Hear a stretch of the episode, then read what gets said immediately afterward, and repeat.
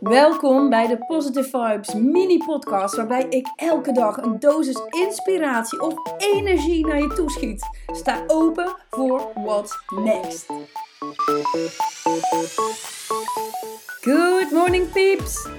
Het is een mooie dag voor risk management en ik heb het vandaag even met jullie over een coachsessie die ik had met een ondernemer die mij vertelde dat hij vroeger natuurlijk in loondienst had gewerkt. En toen hij dat nog was, had hij mega goede plannen voor een bedrijf. En dat bedrijf dat stond eigenlijk een beetje op instorten. En hij wist gewoon dat als ze het op een bepaalde manier zouden doen, dat het probleem opgelost zou worden. Vervolgens is zijn plan niet aangenomen. Zijn ze verder gaan zoeken, hebben ze een mega groot bedrijf ingehuurd. Die hebben daar miljoenen voor betaald. Om dat bedrijf een plan te laten maken voor die business. En vervolgens bleek het plan exact het plan te zijn wat hij had neergelegd toen de tijd. En dan kun je dus vragen, je afvragen van, goh, wanneer nemen we iemands idee of plan, of überhaupt de tekst die iemand spreekt, voor waarheid aan?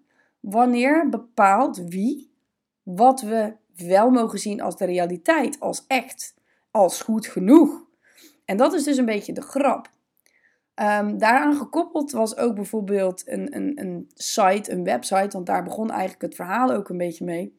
En een website, daar kon je gegevens vinden van bedrijven.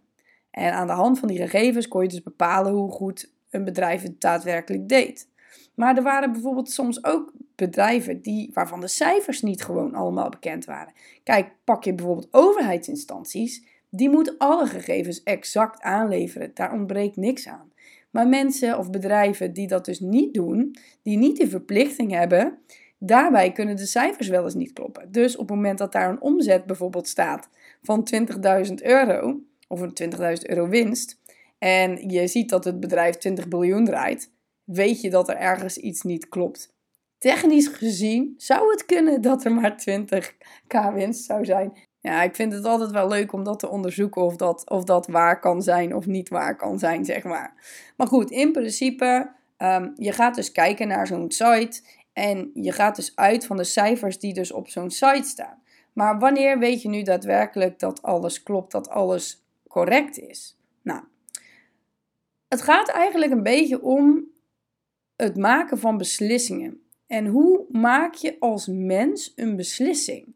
Doe je dat met cijfers, aan de hand van cijfers? Doe jij aan de hand van gut feeling, dus ga je af op je gevoel? Doe jij dat aan de hand van meningen van andere mensen? En het is wel lastig om dat, ja, om dat te kunnen zien, om dat te kunnen bepalen wat nu echt daadwerkelijk datgene is wat nuttig is. En daarentegen, wat het ook nog doet, is wel grappig, is dat op het moment dat iemand een advies geeft, en het is eigenlijk niet het advies wat ze willen horen, dat mensen en bedrijven dan op dat moment weer verder gaan zoeken naar iemand die wel het advies geeft wat ze willen horen. En soms moet je wel eens knopen hakken. Ik heb op jaren terug verhaal gehoord van een vrouw die uh, hier in Brabant, een van de busmaatschappijen, uh, als interim kwam zij daar en zij moest gewoon hakken daar. Zij ging echt superveel mensen ontslaan. Maar ze zei, had ik dat niet gedaan, dan was het bedrijf failliet gegaan. Dus ze moest superveel mensen ontslaan om uiteindelijk weer een nieuwe start te kunnen maken en het bedrijf te kunnen vormen zoals het er nu bij staat. Dus ben je bang om dat soort beslissingen te maken? Ja, dan gaat het nooit de goede kant op. Weet je, en het hoeft niet altijd in ontslagen te zijn, maar het kan wel ook zijn in het, in het inkopen van bepaalde dingen. Het kan zijn in het nieuwe mensen aannemen. Kies je ervoor om iemand aan te nemen, want dat hoor ik ook regelmatig terug. Kies je ervoor om iemand aan te nemen die goedkoop is, uh, wel potentie heeft. Maar ja, dat zal misschien jaren duren voordat dat tot uiting komt. Maar ja, goed, het past wel in het budget. Of ga je iemand aannemen die eigenlijk, ja, je moet budget gaan vrijmaken. Het is ver boven het budget. Maar die persoon heeft een track record. Die persoon die heeft kennis en skills. Ja, daar kan je het halve bedrijf op draaien. Ga je die inhuren als ondernemer? Gaat die jou de oplossing bieden die jij nodig hebt? Kijk, en beide wegen leiden ergens een keer naar Rome. Maar de vraag is: wat past het beste bij jou? Ga je voor snel hakken, hop en door? Of ga je voor langzaam, laat het lang duren en de vraag of dat het er daadwerkelijk uit gaat komen. En ik denk dat je als ondernemer moet gaan beseffen dat jij die keuze hebt. Dat jij de keuze hebt of dat jij snel wil gaan of dat je het langzaam wil doen. Waar is je fundering? Weet je, want die is het allerbelangrijkste. Als die niet staat, dan kun je bouwen wat je wil.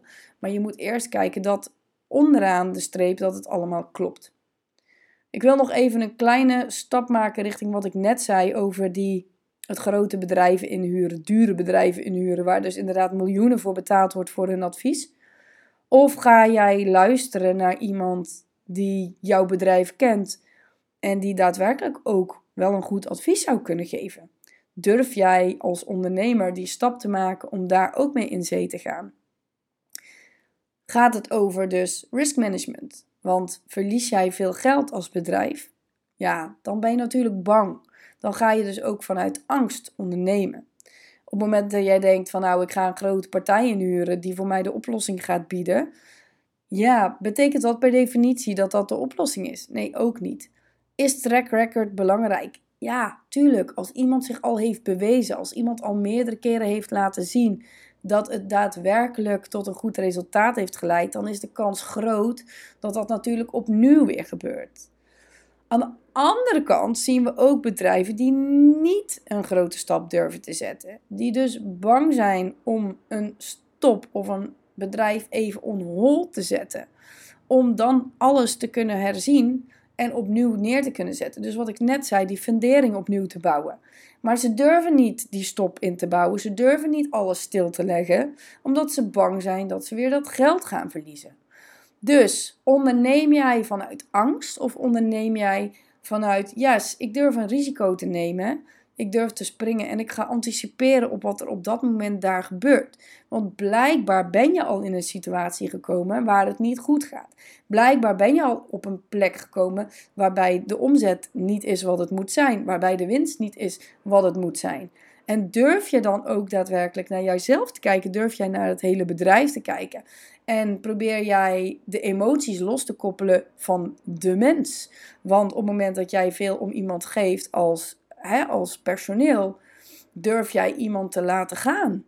Je kunt mensen op verschillende manieren laten gaan. Hè? Je kunt ze ook aan de hand laten gaan. Je kunt ze helpen met iets nieuws te vinden of iets nieuws te zoeken.